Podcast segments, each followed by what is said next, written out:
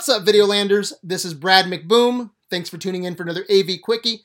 And if you like this Quickie, give it a thumbs up, subscribe to the channel, leave a comment, and show some love.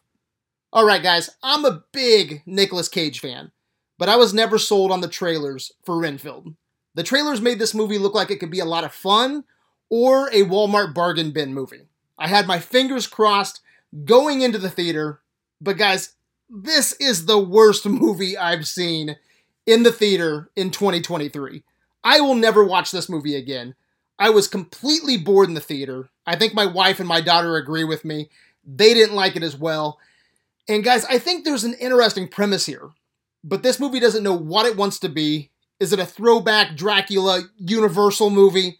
Which, by the way, guys, the opening is shot in black and white and has Nicolas Cage and Nicholas Hoult in Transylvania. It looks like an old school monster movie. I want to watch that movie. But what I got was this throwback modern Dracula super gory MCU movie. This movie is a fucking mess, all right? Half of this movie is kind of interesting, only because Nicolas Cage as Dracula is a blast. He's hamming it up. He actually makes a great Dracula. But not even Nick Cage not even his Dracula can save the rest of this movie, which is a boring, generic cop movie. In a lot of ways, this reminds me of a super shitty Netflix movie. This kind of reminded me of Daybreakers. I think that's what it was called with Jamie Foxx, but even shittier than Daybreakers. And I think everyone was wasted in this movie. Nicholas Hoult is going to be a big name soon. He was supposed to be uh, Batman before Robert Pattinson got the role. I wouldn't be surprised if he gets cast in James Gunn's DCU somewhere, maybe as Batman. He's going to be a household name, but it's not because of this movie. He's going to be a household name, okay?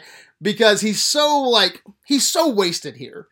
And I like Awkwafina. I like her in small doses, but again, here she's a part of that shitty generic cop movie that I don't like. Ah, oh, man, I I guys, I really don't have anything positive to say about this movie except for Nicolas Cage. He was great but wasted. It sucks that this is his Dracula movie, probably the only Dracula movie we're going to get starring Nicolas Cage.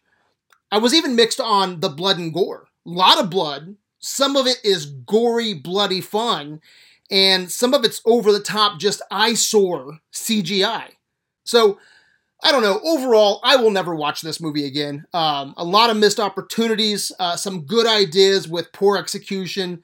Definitely worst movie that I've seen so far in the theater in 2023, which really sucks too because this was directed by Chris McKay, who directed one of my favorite animated movies, Lego Batman. So I was really rooting for this movie because of him and Nicolas Cage. But in a fresh or rotten world, I'm calling this one rotten, guys. I say skip the theater, wait for streaming. And if you're in the mood for a unique vampire movie, I recommend Willem Dafoe and John Malkovich's Shadow of the Vampire, actually produced by Nicolas Cage, or go check out What We Do in the Shadows. Go ahead and skip Renfield. So, all right, guys, that's all I got. What did you think? Did you like Renfield? Anyway, guys, let me know what you think in the comments on Facebook. Until next time, my good people, peace out. Yeah.